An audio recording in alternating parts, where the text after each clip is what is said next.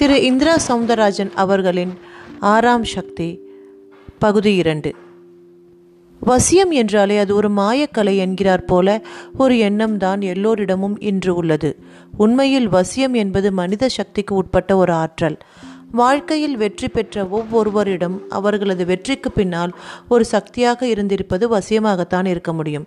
அரசியல்வாதிகள் தங்கள் பேச்சின் வசீகரத்தால் தான் வெற்றி பெற முடியும். நடிகர்கள் தங்கள் நடிப்பின் வசீகரத்தால் தான் புகழ் பெற முடியும். தெருவில் குச்சி மிட்டாய் விற்பவர்கள் கூட ஆடிப்பாடி வசீகரித்தால் தான் விற்பனை நன்கு இருக்கும். ஒருவரின் தனித்திறன் என்பது பட்டை தீட்டப்படும் பொழுது வசிய சக்தியாக மாறுகிறது. பட்டை தீட்டிக் கொள்வது எப்படி என்பதில்தான் சூட்சமும் இருக்கிறது. ஹோட்டல் நவ்ரங். காஸ்ட்லியான அந்த ஸ்டார் ஹோட்டலின் ரூஃப் கார்டனில் ஒரு கல்யாண ரிசப்ஷன்.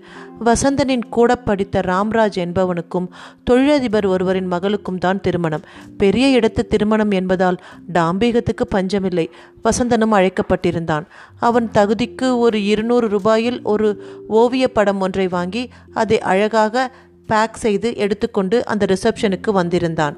அவன் வருகையை ராம்ராஜ் ஒன்றும் ஒரு பெரிய சந்தோஷத்திற்கே விஷயமாகவே கருதவில்லை. எல்லோரையும் தன் மனைவியிடம் அறிமுகம் செய்து வைத்தவன் வசந்தன் பிரசன்டேஷனை தந்து வாழ்த்து சொன்னபோது ஒரு சம்பிரதாய சிரிப்போடு முடித்து கொண்டான். இருந்து சாப்பிட்டுத்தான் போகணும் என்று எல்லோருக்கும் சொன்னதை கூட அவனிடம் சொல்லவில்லை. வசந்தனுக்கு வலித்தது. ராம்ராஜின் கல்யாண அழைப்பை பெரிதாக கருதி வந்தது தப்பு என்றும் தோன்றியது. அலட்சியப்படுத்துவதற்காகவே அவன் அழைத்தது போல தோன்றியது. வசந்தன் ஸ்டேட்டஸ் பார்க்கிறான் என்பதும் தெரிந்தது. மனது புழுங்க ஆரம்பித்து விட்டாலே மற்ற விஷயங்களில் நாட்டம் இருக்காது. பிரசன்டேஷனுக்காக செலவழித்த இருநூறு ரூபாயும் தண்டம் என்று தோன்றியது. ஆளுக்கு ஆள் கூல் ட்ரிங்க்ஸ் ஹாட் ட்ரிங்க்ஸ் என்று முழங்கிக் கொண்டிருந்தார்கள். ஆர்கெஸ்ட்ரா குரூப் ஒன்று யார் கேட்கிறார்கள் கேட்கவில்லை என்பதை பற்றிய கவலையே இன்றி பாட்டு பாடி ஆட்டம் போட்டு கொண்டிருந்தது. இப்பொழுது ஆர்கெஸ்ட்ரா என்றாலே நடிகர்கள் குரலில் மிமிக்ரி செய்வது என்பது ஒரு சடங்காகிவிட்டது. ஒரே வசனத்தை ஒவ்வொரு நடிகரும் எப்படி பேசுவார்கள் என்று பேசி காட்டி கைதட்டல் வாங்க ஒருவன் முன் வந்திருந்தான். வசந்தனுக்கு எரிச்சலாக வந்தது. அப்படியே நழுவி விடுவது நல்லது என்று தோன்றியது.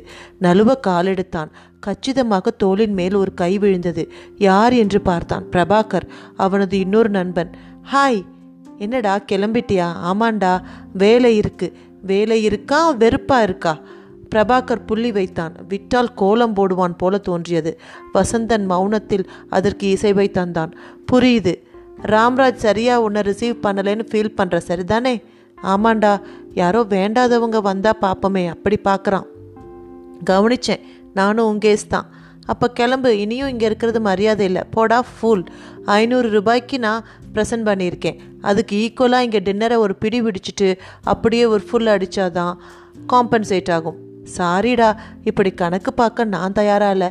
போயிட்டு போகுது போ. அன்பும் நட்புமே இல்லாதப்ப கிஃப்ட்டுக்கு போய் மதிப்பு கொடுத்துக்கிட்டு. தப்பாக யோசிக்கிற. நாம் போகிறதால அவனுக்கு ஒரு நஷ்டமும் இல்லை. நம்ம நஷ்டமும் லாபமாக மாறப்போகிறதில்ல நமக்கு மனப்புழுக்கம் ஏற்பட்டது தான் மிச்சம். ஸோ நம்ம இன்சல்ட் பண்ணாமல் பண்ணினா அவனை கொஞ்சம் போல் பதற வைக்கணும். சாரி எனக்கு அதுக்கு சக்தி இல்லை. நான் புழுங்க ஆரம்பிச்சிட்டா என்னால் நார்மலாக இருக்க முடியாது. நான் கிளம்புறேன். வசந்தன் பேச்சோடு சில அடிகள் தான் போட்டிருப்பான். எதிரில் திபு திபு என்று ஒரு கூட்டம். அந்த ரிசப்ஷன் ஹாலிலும் ஒரே பரபரப்பு. எல்லோரும் முண்டி அடித்துக்கொண்டு மெயின் வாசலை பார்க்க நடிகை வந்தனாவோடு உள்ளே நுழைந்து கொண்டிருந்தான் மாரிமுத்து. இது எப்படி நடக்கலாம்? இது எப்படி சாத்தியம்? என்று வசந்தனை புழுங்கவிட்ட அதே மாரிமுத்து தான். வசந்தனுக்கு அவனை அங்கு பார்க்கவும் கொஞ்சம் சுருக்கென்றது. இந்த நண்பனின் திருமணத்துக்கு அவன் வருவான் என்று துளி கூட வசந்தன் எதிர்பார்க்கவில்லை. அவ்வளவு கூட்டத்திலும் மாரிமுத்து வசந்தனை பார்த்துவிட்டு டேய் வசந்தா என்று உறக்க குரல் கொடுத்தான். இது வசந்தனுக்கு அடுத்த ஆச்சரியமாகியது. விறுவிறுவென்று நடந்து வந்தவன் வசந்தனின் தோலை பற்றி எப்படி இருக்க? என்றான்.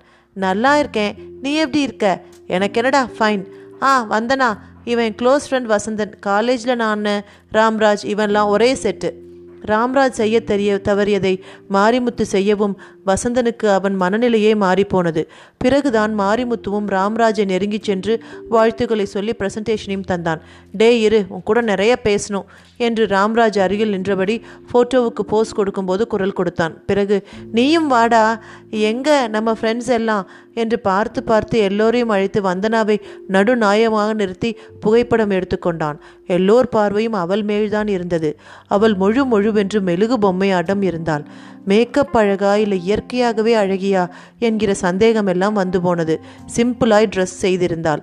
முழங்கை வரை கை வைத்த ரவிக்கையும் சருகு போன்ற சேலையும் உடுத்தி கொஞ்சம் டிரான்ஸ் ஃப்ரன்சியோடு உட்பாகங்களை காட்டினார். அவைகளில் எங்கும் கூடுதலாய் ஒரு மில்லிகிராம் சதை இல்லை. மார்பிரண்டும் பெரிதும் இல்லை சிறிதும் இல்லை என்கிற மாதிரி இருந்தது. ஏதோ ஒரு படத்தில் அது பெரிதாக இருந்து மிக கவர்ந்த ஞாபகம் எல்லாம் வசந்தனுக்குள் வந்து வந்து போதது. தலைமுடியும் நல்ல நிலத்தில் மிக துப்புரவாக ஒன்றோடொன்று ஒற்றாமல் கரும்பட்டு நூலை போலிருந்தது. தலைமுடியை இப்படியெல்லாம் கூட பராமரிக்க முடியுமா என்றும் தோன்றியது. மாரிமுத்துவோ நேர் எதிராயிருந்தான். கருத்த உடம்பு சிகரெட் பிடித்து காய்த்து போன உதடு கொஞ்சம் பிதுகியது போன நெற்றி இடுப்புக்கு மேல் சீராகவும் அதற்கு கீழே மட்டும் சரியாக வளராமல் போய்விட்டது போல ஒரு வித்தியாசமான உயரம். வசந்தனுக்கு அவர்களது ஜோடி பொருத்தம் மீண்டும் ஒரு பெரிய ஆச்சரிய விஷயமாகி அலைமோதத் தொடங்கியது. அவனே கருப்பு நெற்றியில் கொஞ்சம் போல மையும் செந்தூரமும் இட்டிருந்தான். அதில்தான் ஏதோ விஷயம் இருக்க வேண்டும் என்று தோன்றியது. கொஞ்சம் பரபரப்பு குறைந்து கையில் ஒரு கூல்ட்ரிங்க் பாட்டிலோடு மாரிமுத்துவும் வசந்தனிடம் வந்தான். என்னடா வசந்த் நீ எப்போ கல்யாண பத்திரிக்கை தரப்போற? எங்கடா இரண்டு அக்கா இருக்காங்க அவங்க கரையேறணும். அதுக்காக வயசெல்லாம் போய் தாத்தா ஆன பிறகு கல்யாணம் பண்ணிக்க போறியா? என்னை விடு உன்கிட்ட ஒன்று கேட்கணும் தெரியும் நீ என்ன கேட்க போறன்னு நல்லா தெரியும். நீ ஏன்டா உன் கல்யாணத்துக்கு யாரையும் கூப்பிடலன்னு தானே கேட்க போற? ஆமாம் அதே சமயம் எப்படிடா எப்படிடா வந்தனா எப்படி சம்மதிச்சா? என்று கேட்க ஆசைப்பட்டு அது முடியாமல் நாக்குக்குள்ளேயே அடங்கி போனது அந்த கேள்வி. என்ன கேட்க வர நல்லா தெரியுது. வந்தனா ஒரு பெரிய ஸ்டார் அவளை எப்படி நான் கல்யாணம் பண்ணிக்கிட்டேன்னு தானே? அவன் தலை ஆமாம் என்றும் இல்லை என்றும் இருவிதமாக ஆடியது. அவளை சுற்றியோ ஒரு பெரிய கூட்டம். இந்த கேள்வியை நீ மட்டும் இல்லடா எல்லாம் கேட்டுட்டாங்க. எனக்கே அதை நினச்சா ஒரே ஆச்சரியமாக தான் இருக்குது எல்லாம் குமாரசாமி சித்தரோட அருள்னு தான் சொல்லணும். குமாரசாமி சித்தரா யார் அவரு? உனக்கு தெரியாது நீ கேள்விப்பட்டதில்லை? இல்லையே. சரிதான். பெரிய மகாண்டா அவரு. வந்தனாவும் அவரோட டிவோட்டி பரம பக்தின்னு கூட சொல்லலாம். அவர் தான் வந்தனா கிட்ட உனக்கு ஏற்ற ஜோடி மாரிமுத்து தான் சொல்லியிருக்கார். எனக்கே இது அப்புறம் தான் தெரிஞ்சுது. அப்படியா? ஆமாம் அவர் எங்கே இருக்காரு? பெரிய பாளையத்துக்கு பக்கத்தில் ஒரு கிராமத்தில். என்னால் நம்பவே முடியல. நான் என்ன நினச்சேன் தெரியுமா? என்ன வந்தனாவை நான் ஏதோ தில்லுமுள்ளி பள்ளி மடக்கிட்டதா தானே நினச்சேன்?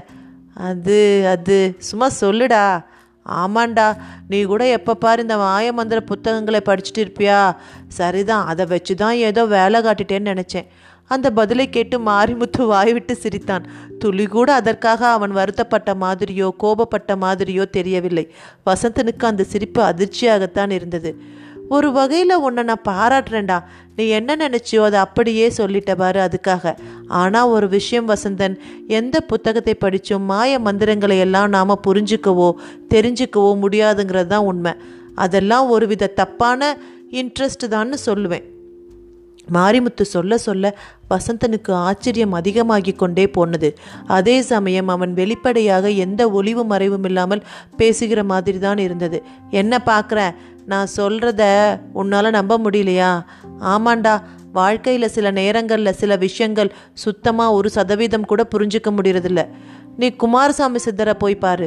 உனக்கு வாழ்க்கையில் எல்லாமே ஒவ்வொன்றா புரியும். ஆமாம் உனக்கு அவர் எப்படி பரிச்சயமானார்?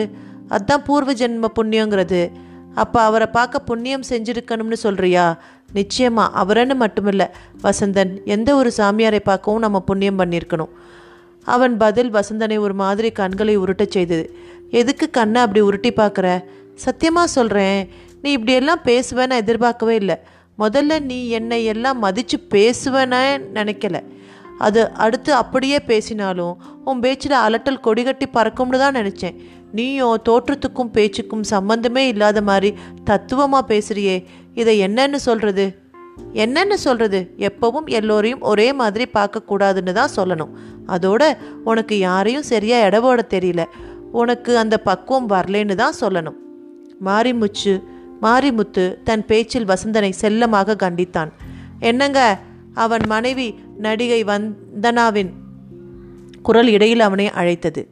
என்னடா அவனும் செல்லமாக எதிர்கொண்டான். நேரமாச்சு கிளம்பலாமா? எனக்கு ஒம்பது முப்பதுக்கு ஃப்ளைட் அட ஆமால சாரி வசந்தன் வந்தனா ஒரு ஷூட்டிங்க்காக குழுமனாளி போகிறா என்னையும் கூட கூப்பிடுறா. ஒம்பது முப்பதுக்கு ஃப்ளைட் அப்போ நான் கிளம்புறேன். அவன் கைகுலுக்கி விடைபெற்று கொண்டான். வசந்தனுக்கு எல்லாமே கனவு போல இருந்தது. அதுவரை அங்கும் இங்குமாய் நின்று பேசிக்கொண்டிருந்த பிரபாகர் மெல்ல அவன் அருகே வந்து சேர்ந்தான். என்னடா அப்போவே கிளம்புறேன்ன? மாரிமுத்து வந்தனாவோட வரவும் கோபம் எரிச்சல் எல்லாம் மாறிப்போச்சு. ஆமாண்டா மாரிமுத்து நம்ப முடியாதபடி மாறிட்டான்டா அவன் பேசுனதை கேட்டியா நீயே? ம் காதில் விழுந்துச்சு. சித்தரு சாமியாருன்னு சுற்றிட்டு இருந்தான். நீயும் மகுடி நா நாகம் மாதிரி தலையை ஆட்டிக்கிட்டே நின்றுட்டு இருந்த. இல்லைடா அவன் சொல்கிறதுலேயும் ஏதோ கொஞ்சம் உண்மை இருக்கிற மாதிரி தான் தெரியுது. போடா போடலங்கா. ஒரு நடிகையை மனசு ஒப்பி கல்யாணம் பண்ணிக்கிட்டேன்னு சொன்னால் எல்லோரும் கேலி செய்வாங்கன்னு அவன் சாமியார் சொன்னார் சித்தர் சொன்னார்னு கதை விட்டா அதை நீ நம்பிட்டியா? அப்படின்னா வந்தனா மாதிரி சில நடிகைகளுக்கு கைக்கு அடக்கமான புருஷனுங்க தான் தேவை. அதுலேயும் இவனை மாதிரி குட்டையா விகாரமாக இருக்கிறவங்கன்னா என்ன சொன்னாலும் கேட்பாங்க. இதெல்லாம் உனக்கு புரியாதுடா.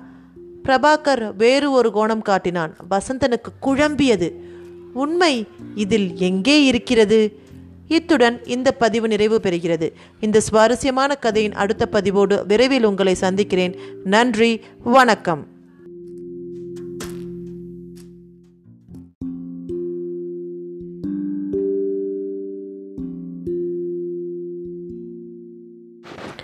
திரு இந்திரா சவுந்தரராஜன் அவர்களின் ஆறாம் சக்தி பகுதி மூன்று. இந்த கதையோட முன்னாடி பாகத்தை கேட்கணும்னா கீழே டிஸ்கிரிப்ஷன் பாக்ஸில் லிங்க் இருக்குது அதில் கேட்கலாம்.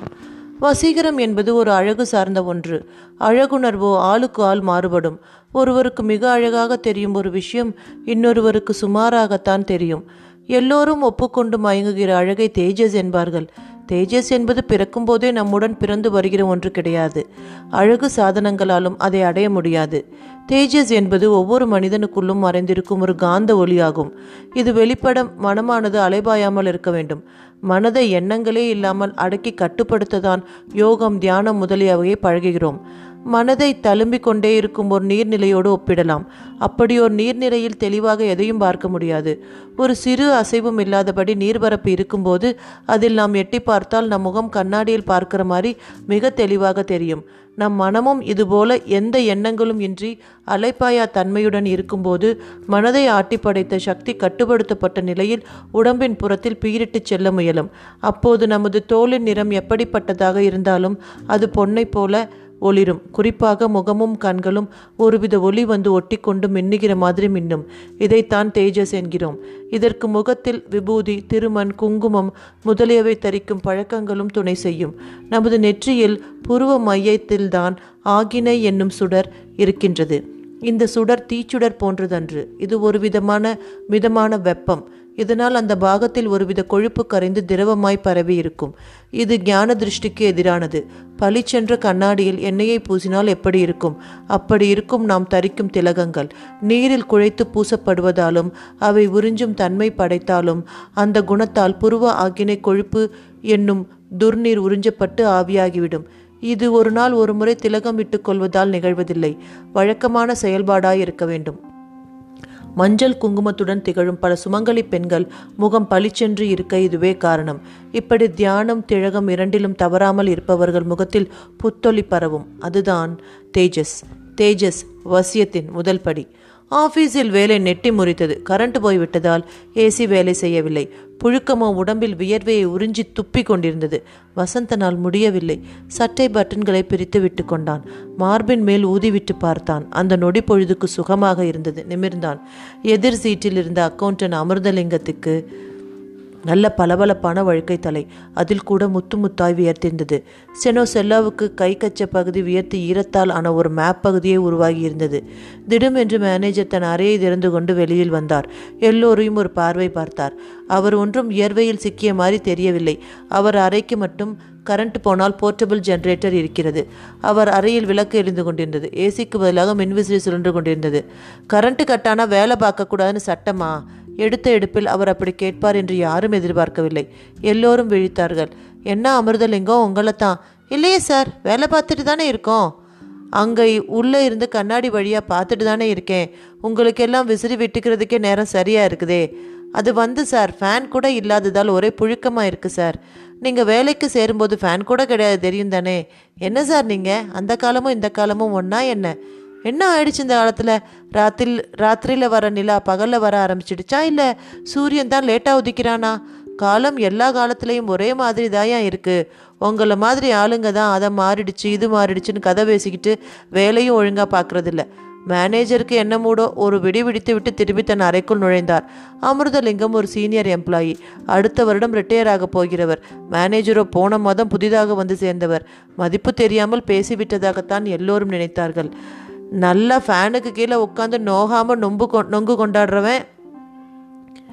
என்ன பேச்சு பேசுகிறான் பார் நாய். ஒரு கமெண்ட் வெகு வேகமாக உதிர்ந்தது. எல்லாம் விஆர்எஸ் படுத்துகிற பாடு. இது அடுத்த கமெண்ட். விஆர்எஸ்ஸா ஆமாயா வாலண்டியர் ரிட்டையர்மெண்ட் ஸ்கீம். புரியல விருப்ப ஓய்வு பெறும் திட்டம். அதுக்கும் இவருக்கும் என்ன சம்மந்தம் புடலங்கா. நம்ம ஆஃபீஸ் ஸ்ட்ரென்த் முந்நூற்றி பத்து. இருநூறு பேர் தான் இருக்கலாம்னு டாப் மேனேஜ்மெண்ட்டில் முடிவு கட்டிட்டாங்க. கூடுதலாக நூற்றி பத்து பேர் இருக்காங்க. அவங்கள வீட்டுக்கு அனுப்பணும். போனா போவாங்களா? இப்படி ஒன்றும் இல்லாததுக்கெல்லாம் டார்ச்சர் பண்ணால் மனசு வெறுத்து போய் வேலையும் வேணாம் ஒன்றும் வேண்டாம்ட்டு போயிடுவாங்கல்ல. அதுலேயும் அமிர்தலிங்கம் மாதிரி ஒரு வருஷம் இரண்டு வருஷம் சர்வீஸ் இருக்கிறவங்க போடா நீயும் வேலையும்னு வேகமாகவே சொல்லிடுவாங்க இல்லையா? அந்த இடத்துல சீட்டுக்கு சீட் இப்படித்தான் பேச்சுகள் பரிமாறிக்கொள்ளப்பட்டன. அமிர்தலிங்கம் எதுவும் பேசாமல் ஃபைலை திறந்து கொண்டு வேலையில் கவனமாக இருந்தார். வேர்வை கையின் புறங்கை வழியாக ஓடி காகிதத்தில் பட்டு பிசு பிசுவென்று ஒட்டியது. கர்ச்சீஃபை எடுத்து துடைத்து துடைத்து விட்டு கொண்டார். என்ன அமிர்தலிங்கம் சார் என்ன எதுவும் பேச மாட்டேங்கிறீங்க? ஒருவன் அவரை வம்புக்கு இழுத்தான். வசந்தன் பார்த்து கொண்டே இருந்தான். அவரோ நிமிர்ந்து பார்த்து விரக்தியில் சிரிப்பவர்கள் மாதிரி ஒரு சிரிப்பு சிரித்தார். அடேங்கப்பா இது என்ன சிரிப்புன்னு இப்படி சிரிக்கிறீங்க? சிரிக்காம அந்த ஆளை எதிர்க்க தைரியமாக பேசினாவது பரவாயில்ல. அவர் போன பிறகு பின்னால் பேசுகிறீங்களேப்பா அப்போ எதுவும் பேசாமல் அவன் ஆட்டி வைக்கிற மாதிரி ஆடுறா ஆடுறாங்கிறீங்களா? உங்களை நான் அப்படி சொல்வேனா? எனக்கு வேற வழி இல்லை. இன்னும் இரண்டு வருஷம் கூடுதல் சர்வீஸ் தந்தால் கூட என் கஷ்டம் தீராது. காலேஜில் படிக்கிற பொண்ணு ஒருத்தி கல்யாண வயசை தாண்டியும் கல்யாணமாகாத பொண்ணு ஒருத்தி. நான் கோவிச்சா கதையாகுமா? அவர் பதில் சொல்லி முடிக்கும் என் மேனேஜர் அரைக்கதவு காத்திருந்த மாதிரி திறந்தது. திரும்பவும் மேனேஜர் முகத்தில் கோபாக்னி ஏயா உங்களுக்கெல்லாம் அறிவில்லை. இப்போ தானே பேசாமல் வேலை பாருங்கன்னு சொன்னேன். மிஸ்டர் அமிர்தலிங்கம் நீங்கள்லாம் ஒரு சீனியர் எம்ப்ளாயி ஆயா யாராவது ஓப்பி அடித்தாலும் நீங்கள் தடுக்கணும். அதை விட்டுட்டு நீங்களும் அவங்க கூட சரியாக பேசிக்கிட்டு அலறினார் மேனேஜர் இல்லை சார் நீங்கள் தப்பாக புரிஞ்சுக்கிட்டீங்க. நான் உண்மையில் என்ன சொல்ல வந்தேன்னா வாய முடியா? இன்னையிலேருந்து எம்டியோட டாக்டர் நந்தினி தான் சார்ஜ் எடுத்துக்க போகிறாங்க ரொம்ப ஸ்ட்ரிக்டான கேரக்டர் அவங்க. உங்களை அவங்க முன்னால் கொண்டு போய் நிறுத்துறேன். அப்போ தான் நீங்கள் வழிக்கு வருவீங்க. மேனேஜர் ஒரு புது அஸ்திரத்தை வேறு போட்டார். அது நன்றாகவே வேலை செய்தது. அமிர்தலிங்கத்துக்கு அழுகையே வந்து விட்டது மேனேஜரும் கத்தி முடித்துவிட்டு திரும்ப அறைக்குள் புகுந்து கொண்டார். அமிர்தலிங்கம் பார்வை எல்லோரையும் ஒரு முறை முறைத்தது. வசந்தனுக்கு அவரை பார்க்க மிக மிக பரிதாபமாக இருந்தது. எழுந்து போய் ஆறுதல் சொல்லக்கூட முயன்றான். இருந்தாலும் வேலை நேரத்தில் சீட்டை விட்டு எழுந்து போனதாக ஒரு குற்றச்சாட்டு உருவாகுமே என்று அடக்கி கொண்டான். ஒரு மணி நேரம் அப்படியே புழுக்கத்தோடு ஓடியது. கரண்ட் வரவே இல்லை. சூறப்புலிகளாக கமெண்ட் அடித்த ஒருவர் கூட மேனேஜர் நந்தினி பற்றி சொன்ன பிறகு வாயை திறக்கவில்லை. ஏற்கனவே நந்தி பற்றி பலவிதமான பேச்சுக்கள். அவள் உருவத்தில் தான் பெண். மற்றபடி எல்லா விதத்திலும் ஆண் பிள்ளை போலத்தான் நடந்து கொள்வாள் என்று யாரோ சொன்னதாக ஞாபகம். அதிகாலை வேளையில் பெசன் நகர் பீச் பக்கம் போனால் ஹார்ஸ் ரைடிங்கில் அவள் ஈடுபட்டிருப்பதை பார்க்கலாமாம். சோழாவரம் கார் பந்தயங்களிலும் கலந்து கொள்பவளாம். பார்க்க ஆள் அழகாக இருந்தாலும் செயல்பாடுகள் நேரெதிர். குறிப்பாக ஆண்கள் என்றாலே அவளுக்கு அடிமைகளைப் போல. என்றெல்லாம் அவள் பற்றி கேள்விப்பட்டிருந்த விஷயங்கள் நியாயமான புழுக்கத்தை கூட வெளிக்காட்ட கொள்ளக்கூடாதபடி அவர்களை கட்டி போட்டு விட்டது வசந்தனும் அந்த ஆஃபீஸுக்கு புதியவன். ப்ரொபேஷன் பீரியடில் இருக்கிறான். வேலைக்கு போய் வந்து கொண்டிருப்பவர்களுக்கு தெரியும். ப்ரொபேஷன் என்பது ஒரு தீ மிதிக்கிற மாதிரியான கடுமையான சடங்கு என்று. லீவு போடக்கூடாது பர்மிஷன் போடக்கூடாது எட்டு மணி நேரம் என்று அளந்து வைத்துக்கொண்டு வேலை பார்க்கக்கூடாது யாரிடமும் எந்த கெட்ட பெயரும் எடுத்துவிடக்கூடாது என்று எவ்வளவோ விஷயங்கள் இருக்கின்றன. இதில் ஒன்றில் சிக்கினாலும் கன்ஃபார்ம் செய்ய மாட்டார்கள். கன்ஃபார்ம் ஆனால் தான் சம்பளம் நல்லபடி நடக்கும். இல்லாதவரை கன்சாலிடேட்டட் பேமெண்ட் தான். வசந்தனுக்கும் அது எல்லாம் நன்றாக நினைத்து பயமாகவும் பதட்டமாகவும் கூட இருந்தது. பிசு பிசுவென்று வியர்வை புழுக்கத்துக்கு நடுவிலும் எப்படியோ சிரமப்பட்டு கொண்டு எதிரில் இந்த கம்ப்யூட்டர் திரையை துடைத்தான். கரண்ட் இல்லாத சமயங்களில் துப்புரவு பணிகளில் ஈடுபட வேண்டும் என்பது அலுவலக கோட்பாடு. மேஜை டிராயரை ஒழிக்கலாம் அனாவசிய பேப்பர் குப் குப்பைகளை அகற்றலாம். இப்படி எவ்வளவோ செய்யலாம். வசந்தனும் அதைத்தான் செய்து கொண்டிருந்தான். ஒரு மேஜையில் டிராயர் சிக்கிக் கொண்டிருந்தது. எவ்வளவோ இழுத்தும் அது வரவில்லை. கயிற்றை கட்டி நாலு பேர் சேர்ந்து இழுத்தால்தான் அது வெளியே இழுக்க முடியும் போல தோன்றியது. இருந்தும் முழு பலத்தையும் பிரயோகித்து டிராயரை இழுத்தான். அதுவும் ஆரம்பத்தில் ஆட்டம் காட்டிவிட்டு பிறகு அவனை பின்னே தள்ளியபடி விடுபட்டது. அப்படியே பின்னால் போய் விழுந்தான்.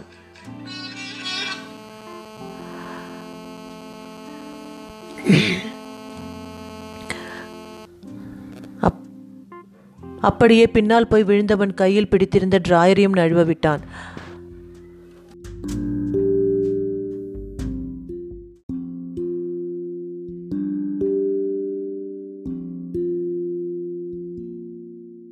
அதைத்தான் செய்து கொண்டிருந்தான். ஒரு மேஜையில் டிராயர் சிக்கி கொண்டிருந்தது. எவ்வளவு இழுத்தும் அது வரவில்லை. கயிற்றை கட்டி நாலு பேர் சேர்ந்து இழுத்தால்தான் அது வெளியே இழுக்க முடியும் போல தோன்றியது. இருந்தும் முழு பலத்தையும் பிரயோகித்து டிராயரை இழுத்தான். அதுவும் ஆரம்பத்தில் ஆட்டம் காட்டிவிட்டு பிறகு அவனை பின்னே தள்ளியபடி விடுபட்டது. அப்படியே பின்னால் போய் விழுந்தவன் கையில் பிடித்திருந்த டிராயரையும் நழுவ விட்டான். அது ஏதோ சினிமாவில் ஸ்லோ மோஷனில் பறந்து செல்லும் ஒரு பொருள் போல பறந்து சென்று கச்சிதமாக வெளியே காரை விட்டு இறங்கி உள்ளே நுழைந்து கொண்டிருந்த நந்தினியின் தலைமேல் விழுந்தது. அவளும் அப்படியே தலையில் கை வைத்து கொண்டு தரையில் அமர்ந்து விட்டாள். யூ ஸ்கவுண்ட்ரல் இடியட் மேனேஜர் கத்திக்கொண்டே வசந்தனை நோக்கி நடந்தார். Sir sir very sorry sir ஃபோர்ஸாக டிராயரை இழுத்தேன். இப்படி என்னை மீறிக்கிட்டு அது பறக்கும்னு நான் எதிர்பார்க்கவே இல்லை சார் வசந்தன் வார்த்தைகளில் தந்தி அடித்தான். அதற்குள் நந்தினி சுதாரித்து கொண்டு எழுந்து வசந்தன் அருகில் வந்தாள். ஆஃபீஸே கப்சிப் வசந்தனை தன் அனல் விழிகளால் வெறித்த நந்தினி பலார் என்று ஒரு அறை அறைந்தாள். அவனுக்கு அப்படியே காதுக்குள் ராக்கெட் பறக்க ஆரம்பித்தது. இவ்வளவு கேர்லெஸ்ஸாக வேலை செய்கிறவங்களெல்லாம் சிவியராக பனிஷ் பண்ணணும். இல்லைன்னா இவங்க வழிக்கு வரமாட்டாங்க என்று ஒரு கத்து கத்திவிட்டு விறு விறுவென்று அங்கிருந்து விலகிச் சென்றாள் ஆஃபீஸே வாயடைத்து போய் நின்று பார்த்து கொண்டிருந்தது. வசந்தன் தலை துவண்டு போய்விட்டிருந்தது. பெரிய பாளையத்தின் பெயரை மாற்றி பாலத்தின் பாளையம் என்று வைத்து விடலாம் என்று தோன்றியது மாறுமுத்துவுக்கு பெரிய பாளையம் ஊருக்குள் கார் விரைந்து கொண்டிருந்தது. திரும்பிய பக்கமெல்லாம் பாலத்தின் தாள்கள்தான். மனித குலத்தையே அழிக்க வந்த அசுரனுக்கு அந்த பவானி அம்மனே வாழும் ஊரில் அபரிபிதமான வரவேற்பு இருப்பது ஆச்சரியமாக இருந்தது. மாரிமுத்து எதனாலோ இப்பொழுது ஊர் உலகம் பற்றியெல்லாம் கவலைப்பட ஆரம்பித்து விட்டான். அவன் அருகில் அமர்ந்திருந்தால் வந்தனா. வெளியே அவள் தெரியாமல் இருக்க கூல் பேப்பர் ஒட்டப்பட்டிருந்தது. மாரிமுத்துவும் வெளிப்புறம் பார்த்து கவலைப்படுவதை யூகித்தவளாக கேட்டாள். என்ன டார்லிங் ஏன் ஒரு மாதிரி ஆயிடுச்சு உங்க முகம்? வெளியே பார்த்தியா வந்தனா? பார்த்தேன். ஆஸ் யூஷுவல் எனக்கு ஒன்றும் வித்தியாசமாக தெரியலையே. நல்லா பாரு. நல்லா பார்த்துட்டு தான் சொல்கிறேன் என்னத்தை பார்த்த நீ? எங்கள் பார் பாலத்தின் குப்பை. காகித குப்பையே அனுமதிக்க கூடாத தேசத்துல இந்த குப்பை எவ்வளவு ஆபத்தானது? ஓ இதுதானா விஷயம்? என்ன வந்தனா அவ்வளவு சாதாரணமா சொல்லிட்ட. இது அரசியல்வாதிகளோட கவலைங்க. மண்ணாங்கட்டி அவங்க இதை வச்சு வாழ்க்கை நடத்துறவங்க. அவங்களால தான் இந்த பிரச்சனையே. எப்படி?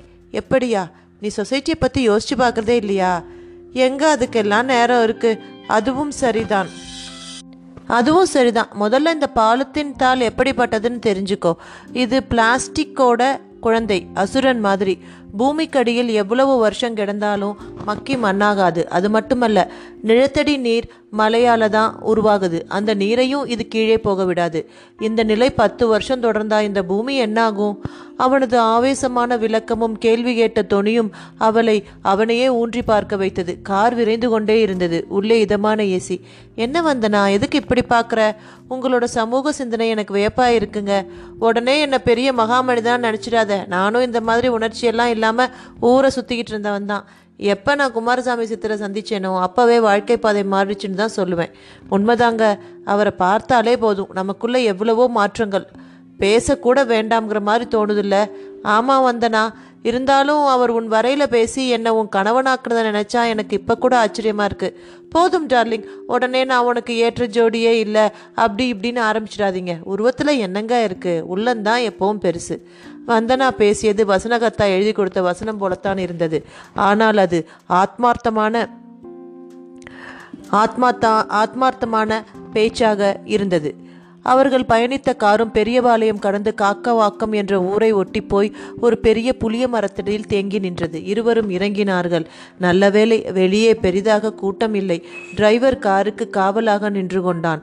வந்தனாவும் மாரிமுத்துவும் புளிய மரத்தை ஒட்டி நீண்டு கிடந்த வயல்வெளியில் இறங்கினார்கள். கண்ணுக்கெட்டிய தூரம் ஒரே பசுமையாக இருந்தது. வரப்புகளும் ஒன்றும் அகலமில்லை. அதில் செருப்பை கழற்றி கையில் பிடித்து கொண்டு வந்தனா நடந்தாள். வரப்பில் சில இடங்களில் சில பெண்கள் இருந்து கலைகளை பிடுங்கி போட்டு கொண்டிருந்தனர். அவர்களில் சிலர் அவரை பார்த்து சிரித்தனர். இந்த சிரிப்பை அவள் அடிக்கடி அந்த பக்கம் வந்து போகின்றவள் என்பதை சொல்லிற்று. எப்படி தாய் இருக்க? நல்லா இருக்கே ராமக்கா. நேற்று தான் நீ நடித்த படத்தை டென்ட்டு கொட்டாயில் பார்த்தேன். உன்னைய எனக்கு நல்லா தெரியும்னே நம்ப மாட்டேன்னுட்டாங்க. கையில் கலையோடு சிரித்தாள் அந்த பெண் பதிலுக்கு சிரித்த வந்தனா தொடர்ந்து நடந்தாள். அவர்கள் எங்கே போகிறார்கள் என்றே தெரியவில்லை. டிரைவர் வியப்பான வியப்போடு பார்த்தபடி நின்று கொண்டிருந்தான். அவனுக்கு வந்தனாவே ஒரு வியப்பான பாத்திரம்தான். அவள் நடிகையாக இருப்பது நடிப்பது எல்லாமே வியப்புதான். வாழ்க்கையில் புரிந்து கொள்ள முடியாத விஷயங்கள் எவ்வளவோ அதில் வந்தனாவுக்கு பிரதான இடம் கொடுத்திருந்தான். ஒரு கட்டத்தில் இருவரும் கண்ணை விட்டு மறைந்து விட்டனர். யாராவது பத்திரிகையாளர்கள் வந்து பார்த்தால் ஆச்சரியப்படுவதோடு போட்டோ எடுத்து அதையே ஒரு செய்தியாக்கி விடுவார்கள். மாயச்சாமியாரை தேடி மர்ம பயணம் மேற்கொண்ட நடிகை என்றெல்லாம் செய்தி போட்டு விடுவார்கள். அவர்களோ வயல் வரப்பில் நடந்தது போதும் என்று ஒரு தென்னந்தோப்பில் பிரவேசித்திருந்தனர். தோப்பில் சுற்றி சுற்றி பார்த்தனர். வாங்க அவர்களுக்கான அழைப்பொழிதான் காதில் விழுந்தது. ஆனால் அது எங்கிருந்து வருகிறது என்பது தெரியவில்லை. திரும்பி திரும்பி பார்த்தனர். சப்தம் தலைக்கு மேல் இருப்பது கேட்பது போல் தோன்றவே நிமிர்ந்து பார்த்தனர். மரம் ஒன்றின் உச்சியில் அறிவாளுடன் ஒருத்தர் அமர்ந்திருந்தார். இடுப்பு வேட்டியையே மடித்து லங்கோடு போல கட்டியிருந்தார். சாமி அங்கென்ன பண்றீங்க? மாரிமுத்து உற்சாகமாக கூவினான். தாகமாக இருந்தது இளநீர் வெற்றதுக்காக ஏறினேன் என்றார் அவர். அவனுக்கு அந்த பதில் திகைப்பை தந்தது. போன சந்திப்பின் போது தங்களுக்கு இளநீர் வேண்டுமா? என்று கேட்டுவிட்டு உட்கார்ந்த இடத்தில் இருந்து மரத்தை அண்ணாந்துதான் பார்த்தார். நான்கு காய்கள் பொலவொலவென்று உதிர்ந்து விழுந்தது. அது சீவுவதற்கு கூட நகத்தை பயன்படுத்தியே சீவிவிட்டார். எப்படி எப்படி? என்று கேட்டதற்கு சிரிப்பை தவிர வேறு பதிலே வரவில்லை அவரிடம். இப்பொழுதோ ஏறி பறித்து கொண்டிருக்கிறார். மாரிமுத்து குழம்பி போனான். என்னங்க சாமியை புரிஞ்சிக்கவே முடியலல்ல? வந்தனாவும் கேட்டாள்.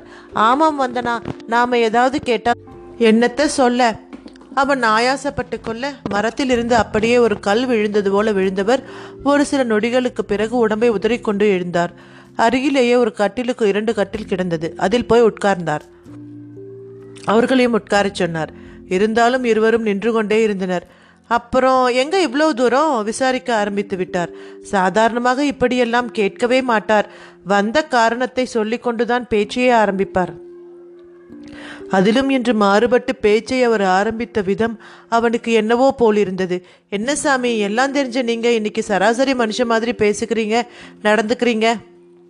யாருப்பா சொன்னது நான் சராசரி இல்லைன்னு? நானும் சராசரி மனுஷன்தான் என்று கீழே கிடந்த இளநீர் காய்களில் ஒன்றை எடுத்து அறிவாளால் வெட்டத் தொடங்கினார். வந்தனாவுக்கு மட்டும் ஒரு விஷயம் துல்லியமாய் புரிந்தது. அவர் கோபமாக இருக்கிறார் என்பதுதான் அது. சாமிக்கு எங்க பேர்ல கோபம்னு நினைக்கிறேன் என்று கச்சிதமாக கேட்டாள். கோபமா? எனக்கா? செச்சே அவர் தலை ஆடியது மறுத்தது. அப்புறம் ஏன் சாமி வித்தியாசமா பேசுறீங்க? பரவாயில்லையே பளிச்சுன்னு விஷயத்துக்கு வந்துட்டியே. உங்களை எனக்கு தெரியாதா சாமி? ஒரு தெரு பிச்சைக்காரினா இன்னைக்கோ கோடீஸ்வரி. எத்தனை வருஷம் எவ்வளவு பழக்கம்? வந்தனாவின் பதிலில் பல புதிய செய்திகள். அவர் பதிலுக்கு சிரித்தார் பின் நல்லா இருக்கீங்க தானே என்று கேட்டார். உங்க ஆசிர்வாதத்துல ஒரு குறையும் இல்லை சாமி. அந்த நடிகன் ஒருத்தன் தொந்தரவு பண்ணிக்கிட்டே இருக்கான்னு சொன்னியே அவன் இப்போ சரியாயிட்டானா? ஆயிட்டான் சாமி. இப்பெல்லாம் ரொம்ப மரியாதையாகவே நடந்துக்கிறான். எல்லாம் அந்த ஈசனோட கருணை. அவர் கைகள் ஆகாயத்தை நோக்கி உயர்ந்தன. மாரிமுத்து மௌனமாகவே இருந்தான். அவர் பார்வை இப்பொழுது அவனை ஊடுருவியது. என்ன சாமி எதுக்கு அப்படி பார்க்குறீங்க? அவனும் கேட்டான்.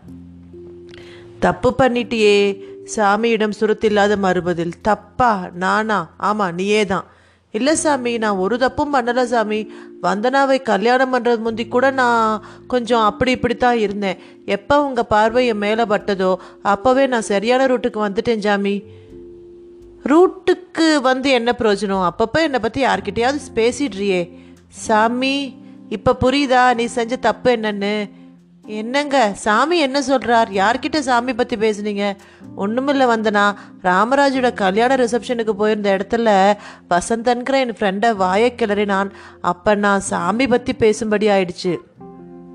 பேசினது மட்டுமா? நான் இங்கே இருக்கேன்னு வேற சொல்லி வச்சுருக்கேன் ஒரு ஆதங்கத்தில் அப்படி சொல்லிட்டேன் சாமி. ஆதங்கம் இல்லை பலவீனம். பலவீனமா? ஆமாம். வந்தனாங்கிறவ ஒரு இமயமலை மாதிரியும் நீ ஒரு நொண்டி உன்னால் அந்த மலை மேலே ஏற முடியாதுங்கிற மாதிரியும் ஒரு எண்ணம். அதாவது தாழ்வு மனப்பான்மை. உண்மைதானே சாமி? அவ எங்க நான் எங்க? பைத்தியக்காரா? இவ உண்மையில் எங்கே எப்படி இருந்தான்னு உனக்கு தெரியுமா? புத்தூர் ரயில்வே ஸ்டேஷன் நிஜமாலுமே பிச்சை எடுத்துட்டு இருந்தவ இவ. இவகிட்டையும் ஒரு வசீகரிக்கிற விஷயம் இருந்தது. எவ்வளவு கஷ்டப்பட்டாலும் தனக்கு கிடைக்கிறதுல சரி பாதியை அந்த பிளாட்ஃபாரத்தில் இருக்கிற ஒரு நாய்க்கு போட்டுடுவா. அந்த நாயோட கால் ஒன்றில் ரயில் சக்கரம் ஒரு தடவை ஏறிடுச்சு. உயிர் போகாமல் அது துடிச்சிட்டு இருந்தது. தூக்கிட்டு ஒரு டாக்டர் கிட்ட ஓடினா. அவர் காலில் விழுந்து நாயை காப்பாற்ற சொன்னான் பதிலுக்கு அவர் வீட்டு வேலையெல்லாம் செய்கிறேன்னா அந்த டாக்டரும் ஒரு நாய் பிரியர். அவர் வீட்டில் இரண்டு நாய் இருந்தது. இவளோட நே நேசத்தை பார்த்து ரொம்ப ஆச்சரியப்பட்டார். சரின்னு சொல்லி தன் டிஸ்பென்சரியில் வேலைக்கு சேர்த்துக்கிட்டார். அவர் என்னை பார்க்க இங்கே வருவார். அப்படி வந்தவர் அந்த மூணு கால் நாயை பற்றியும் இவளை பற்றியும் சொன்னப்போ நான் அதிசயப்பட்டு போனேன். அடுத்த முறை வரும்பொழுது இங்கே அவளை கூட்டிகிட்டு வர சொன்னேன். அப்படி கூட்டிகிட்டு வந்தப்போ தான் இவ என்னை சந்திச்சா. உனக்கு என்ன வேணும்னு கேட்டேன். டாக்டர் ரொம்ப நல்லவர் அவர் நல்லா இருக்கணும்னா என்ன ஒரு மன அழகுன்னு நினச்சி ஆச்சரியப்பட்டேன். அந்த அழகை தூண்டி விட்டது தான் நான் செய்தது. இன்னைக்கு அதனால் வரதாயா இருந்தவ இப்போ வந்தனாவா ஆயிட்டா. இந்த நிமிஷம் இவ என் மன அழகில் ஒரு மாற்றமும் இல்லை. அது மாறாத வரை இவளுடைய வசீகரம் அதிகரிச்சுட்டு தான் போகும். ஒரு கட்டத்தில் இவளுடைய மன அழகோட அலைகள் சிங்கம் புலி போன்ற மிருகங்களையே இவளை சிநேகிக்க வைக்கும். உன்கிட்ட எனக்கு பிடிச்ச விஷயமே உண்மை பேசுகிற குணம்தான். எவ்வளவோ ஓட்டைங்க உன்கிட்ட தண்ணி சிகரெட் பொம்பளைன்னு. ஆனாலும் உன் மனசில் பொய் ஒட்டலை. பளிச்சு பளிச்சுன்னு உண்மை பேசின. நீ பேசின உண்மைதானே உன்னை இங்கே என்கிட்ட கொண்டுட்டு வந்து சேர்த்தது. ஞாபகம் இருக்குல்ல? அவர் தன் நீண்ட பேச்சில் இறுதியாக ஒரு கேள்வியோடு கொக்கி போட்டார். அவனும் தலையை ஆட்டினான். அது ஒரு இன்டர்வியூ அதில் சகட்டு மேனிக்க கேள்விகள். ஒரு கேள்வி மிக தர்ம சங்கடமான கேள்வி. கடைக்கு போய் நிரோத் வாங்குற ஒரு சூழ்நிலை வந்தால் தைரியமாக போய் கூச்சம் இல்லாமல் வாங்குவீங்களா? எனக்கு அந்த விஷயத்தில் கூச்சமே கிடையாது சார் இது மாரிமுத்துவின் பதில். அப்போ ஏற்கனவே வாங்கின அனுபவம் இருக்கா? இருக்கு சார் எதுக்கு? காண்டம் எதுக்கு சார் வாங்குவாங்க? பலூன் விடுறதுக்கா? அப்போ உங்களுக்கு செக்ஸில் எக்ஸ்பீரியன்ஸ் இருக்கா? நிறைய இருக்குது இதை நீங்கள் ஒழுக்கக்கேடாக நினைக்கலையா? ஆமாம் ஒழுக்கக்கேடு தான் தெரிஞ்சும் தப்பு செய்யலாமா? இப்போ நான் செய்கிறதில்ல சார். அதே சமயம் செக்ஸில் ஆசைப்பட்டு விழுந்தப்போ எனக்கு ஒழுக்கம் பற்றியெல்லாம் தெரியாது. வயிற்று பசி மாதிரி தான் உடம்பு பசியும் நினச்சேன். எந்த தடுமாற்றமும் இன்றி மாரிமுத்து சொன்ன பதில் இன்டர்வியூ செய்தவரை அப்படியே ஒரு வினாடி அவனையே உற்று பார்க்க வைத்தது. பிறகு அவரே கேட்டார் இந்த ஆஃபீஸில் நிறைய பெண்கள் இருக்காங்க. திரும்ப நீங்கள் அந்த தப்பை பண்ண மாட்டீங்கிறது என்ன உத்தரவாதம்? ஒன்றும் கிடையாது சார். என்னை போலவே யோசிக்கிற ஒரு பொண்ணு இருந்தால் தப்பு நடக்கலாம். இருந்தாலும் இப்போ நான் விழிப்போடு இருக்கிறதால தப்பு செய்ய தொண்ணூறு சதவீதம் இருந்திட மாட்டேன். சரி இப்போ இன்டர்வியூவில் உண்மை பேசினா வேலை எப்படி கிடைக்கும்? மூடி மறைச்சா மட்டும் கொடுத்துட்டு போறீங்களா சார்? என்ன சொல்ற? இந்த இன்டர்வியூவே ஒரு நாம்கி வாஸ்து இன்டர்வியூவா நினைக்கிறியா? சத்தியமா இல்லை சார்.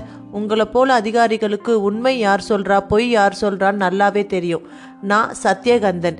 ஸ்ரீராமன்னு சொன்னா நம்பவா போறீங்க? இல்லை என்கிட்ட இருக்கிற இந்த பலவீனம் தான் மற்றவங்க கிட்ட இல்லையா? செக்ஸ் விஷயத்தில் யாரும் யோக்கியன் கிடையாதுங்கிறது தான் என் முடிவு. அந்த ராமாயணத்து ராமனும் சீதையும் இப்போ இருந்தா அவங்களும் கூட சரணப்படத்தான் செய்வாங்க. எப்பவும் மனநிலைங்கிறது சந்தர்ப்ப சூழ்நிலைகளாக உருவாகிற ஒன்று தான் சார். ஷகிலா பட poster Sarojadevi book club dance பாட்டுன்னு ஒரு நாளைக்கு ஒரு விஷயமாவது ஒரு தடவையாவது கண்ணில் பட்டுக்கிட்டே இருக்கும்போது மனசு மரக்கட்டையா சீச்சின்னு சொல்லிக்கிட்டு எல்லாம் இருக்காது. அப்படி இருக்க வேண்டிய அவசியமும் கிடையாது.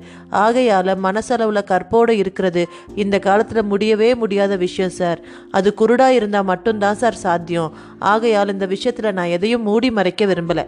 மாரிமுத்துவின் அடுத்த கட்ட விளக்கம் அந்த அதிகாரியை ஸ்தம்பிக்க வைத்துவிட்டது. எல்லா விஷயத்திலும் வெளிப்படை. எதை கேட்டாலும் பளிச்சென்று பதில். தெரியும் என்றால் தெரியும் தெரியாது என்றால் தெரியாது. பிளந்து கட்டியிருந்தான். அதுதான் அவரை இறுதியில் பெக்கூலியர் கேண்டிடேட் என்று அவன் அப்ளிகேஷனில் எழுத வைத்தது. ஜிஎம் கூட கேட்டார். எந்த வகையில் இவன் பெக்கூலியர் இந்த இரண்டாயிரத்தி மூணுலையும் ஹரிச்சந்திரனா இருக்கார் சார். யூ மீன் உண்மையே பேசுகிறாரு அடக்கொடுமையே. அப்புறம் அந்த ஹரிச்சந்திரன் மாதிரி பொண்டாட்டியே விற்க வேண்டி வரும். அதை பற்றி கவலைப்படுற மாதிரி தெரியல. நீங்கள் வேணும்னா பேசி பாருங்க. அந்த அதிகாரியின் பதிலை தொடர்ந்து அவன் ஜிஎம்ஐ சந்தித்தான். ஜிஎம் ஆழம்பாக்க ஆரம்பித்தார். ட்ரிங்க்ஸ் பழக்கம் உண்டா மிஸ்டர் மாரிமுத்து? முன்ன இருந்தது சார் இப்போ விட்டுட்டேன். ஏன்? அது நல்ல பழக்கம் இல்லைன்னு நினைக்கிறதால. அப்போ ஆரம்பத்தில் தெரியலையா? ஆமாம் சார் குடிச்சா உடம்பு கெட்டு போயிடும் புத்தி தடுமாறும் தப்பு பண்ணுவேங்கிறதெல்லாம் சொன்னாங்க. அதெல்லாம் எப்படின்னு தெரிஞ்சுக்கிறதுக்காகவே குடித்தேன் உண்மைதானு தோணுச்சு அந்த பழக்கத்தை விட்டுட்டேன். மிக சகஜமாக மாரிமுத்து சொன்ன பதில் ஜிஎம்கே புதிது. அற்ப விஷயங்களுக்கு கூட பொய் சொல்கிறவர்களைத்தான் அவர் அதிகம் பார்த்திருக்கிறார். சாமி பிரசாத விஷயத்தில் கூட ஆபீஸில் ஒருவர் அடித்து விடுவார். தெருகோடியில் உள்ள மாரியம்மன் கோயில் விபூதி குங்குமத்தை கொண்டு வந்து பழனிக்கு போய் அர்ச்சனை செய்து கொண்டு வந்ததாக புருடா அடித்து விட்டவர்களை பார்த்திருக்கிறார். ஆனால் இவனோ துளியும் ஏமாற்றமின்றி உண்மைகளை பேசுகிறான். ஒருவேளை இது கூட ஒரு மெத்தடாக இருக்குமோ?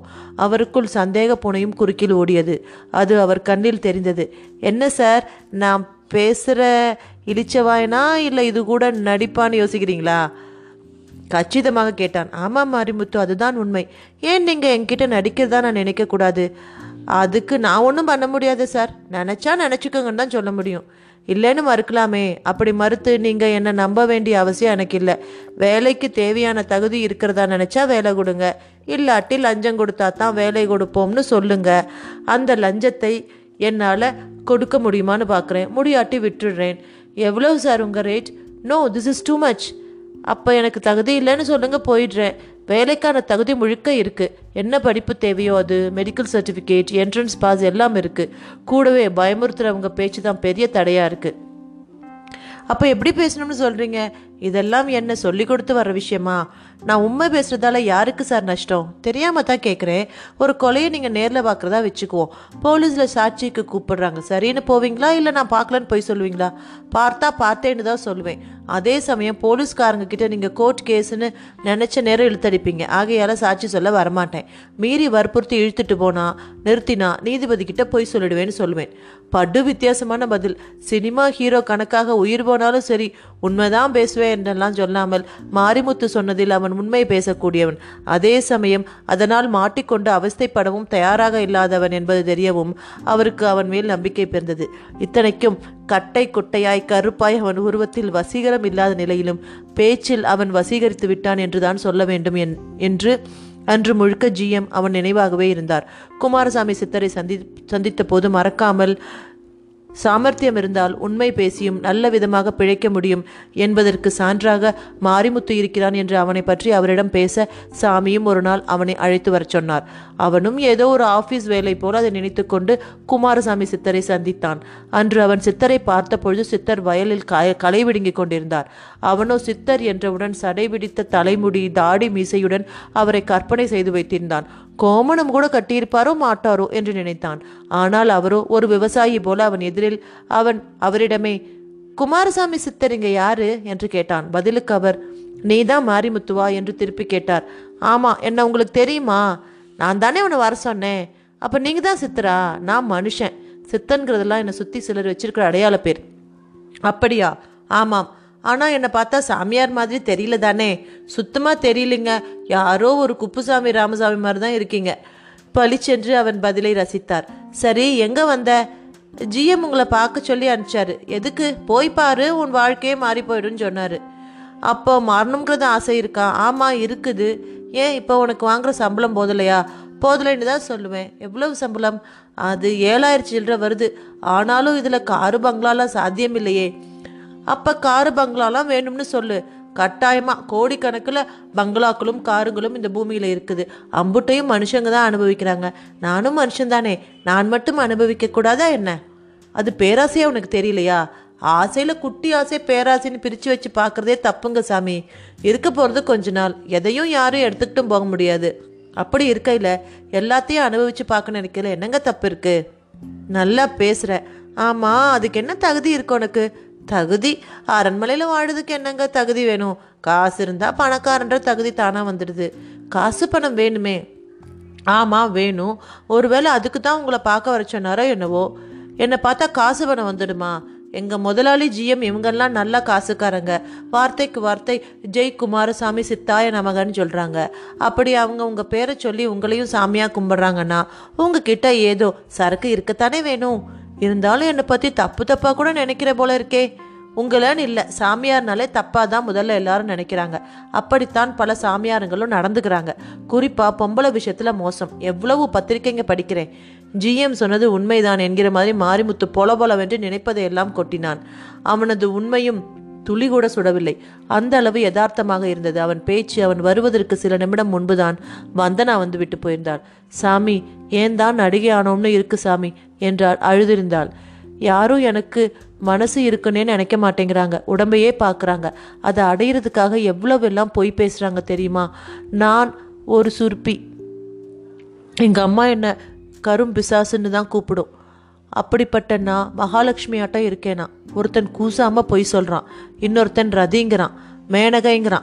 மேக்கப் அழகை எப்படியெல்லாம் வர்ணிக்கிறாங்க தெரியுமா? நான் ஏன் நடிகையானேன்னு இருக்கு சாமி. சாமி அவள் அழுதது ஞாபகத்துக்கு வந்து சாமிக்கு அவள் அழுதது ஞாபகத்துக்கு வந்தது. அவளுக்கு ஒரு காவல் தேவை என்கிற முடிவு அப்பொழுதே வந்துவிட்டவர். இப்பொழுது அந்த காவலனாக மாரிமுத்துவை பார்த்தார். அவளுக்கு பிடித்த உண்மை இவனிடம் இருக்கிறது. மனதுக்கு மிக பிடித்த விஷயங்களால் தான் புதிய உறவுகள் உருவாக வேண்டும். அப்பொழுதுதான் அது நிற்கும். இவனுக்கு செல்வத்தை விரும்பும் உண்மையானவனாக இருக்கிறான். அவளும் உண்மையை விரும்பும் பொய்யில் இருக்கிறாள். அவர் கணக்கு சரியாக வேலை செய்தது. அதன் பின் சாதாரண கிளர்க்காக இருந்த மாரிமுத்து வந்தனா மாரிமுத்துமாகிவிட்டான் இதெல்லாம் பழைய கதை. அதெல்லாம் ஒருமுறை மாரிமுத்துவின் ஞாபகத்தில் வர இதை எதற்கு இப்பொழுது யோசிக்க வைத்தார் என்கிற மாதிரி தான் அவரை பார்த்தான். எதுக்கு பழசை யோசிச்சு பார்க்க சொன்னேன் தெரியுமா? அவரே கேட்டார். எதுக்கு சாமி? தாழ்வு மனப்பான் மனப்பான்மையால் ஒரு உண்மையை நீ மறைச்சிட்ட. உங்கள் இரண்டு பேரை சேர்த்து வச்சது நான் இல்லை. உங்களுக்குள்ளே இருக்க உண்மையான சில விஷயங்கள். அது தெரியாமல் என்னை காரணமாக சொல்லி ஒருத்தனை நீ தூண்டி விட்டுட்ட. அவன் இப்போ சதா என் நினைவாக தான் இருக்கான். அது தெரியுமா அவனுக்கு மாரிமுத்துக்கு அவரின் பதில் அதிர்ச்சியாக இருந்தது. சாமி இதை நான் துளி கூட எதிர்பார்க்கல சாமி. எதிர்பார்க்கணும். நீ உண்மையானவன். உண்மை பேசின அதில் தப்பு இல்லை. ஆனால் என்னை பற்றி என்னை அனுமதி இல்லாமல் யார்கிட்டயும் சொல்லக்கூடாதுன்னு நான் சொன்னதை நீ மீறிட்ட. அவர் சொல்ல சொல்ல அவன் தலை குனிந்து அதை ஆமோதித்தது. எந்த நிலையிலும் சில சித்துக்களை நான் இப்ப கையாள்றதில்லைங்கிற முடிவுல இருக்கேன். ஆனால் அவனோ என் சித்துக்கே பெரிய பரீட்சையா இருப்பான் மாதிரி தோணுது. சித்தர் சாமி வருத்தப்பட்டபடி சொல்லிவிட்டு இரண்டு பேரும் அந்த குடிசைக்கு போங்க. இப்ப கூட அவன் என்னை தேடித்தான் வந்துட்டு இருக்கான் அதை நீங்களே பாருங்க என்றார். அவர்களும் வேகமாக அருகில் இருந்த அந்த தென்னந்தோப்பின் எளிய குடிசைக்குள் நுழைந்து கொண்டனர். சாமியும் இளநீர் சீவ ஆரம்பித்தார். வசந்தனும் வயற்பரப்பில் தெரிந்தான். அவரை நெருங்கினான். ஐயா ம் இங்கே குமாரசாமி சித்தர்னு ஒரு சாமியார் இருக்காருங்களாமே. அப்படியா எனக்கு தெரியாதே. நல்லா யோசிச்சு சொல்லுங்க. வழியில் கேட்டேன். தோப்புல இருப்பாரு போய் பாருங்கன்னு சொன்னாங்க. தோப்புல நான் தான் இருக்கேன். வேணும்னா என்னை சித்தரா நினச்சிக்கோங்க. விளையாடாதுங்க. நான் ரொம்ப நொந்து போய் வந்திருக்கேன். நொந்து போய் தான் வாங்க இல்லை வெந்து போய் தான் வாங்க. எனக்கு என்ன வந்துச்சு? எனக்கு தெரிஞ்சு யாரும் இங்கே இல்லை.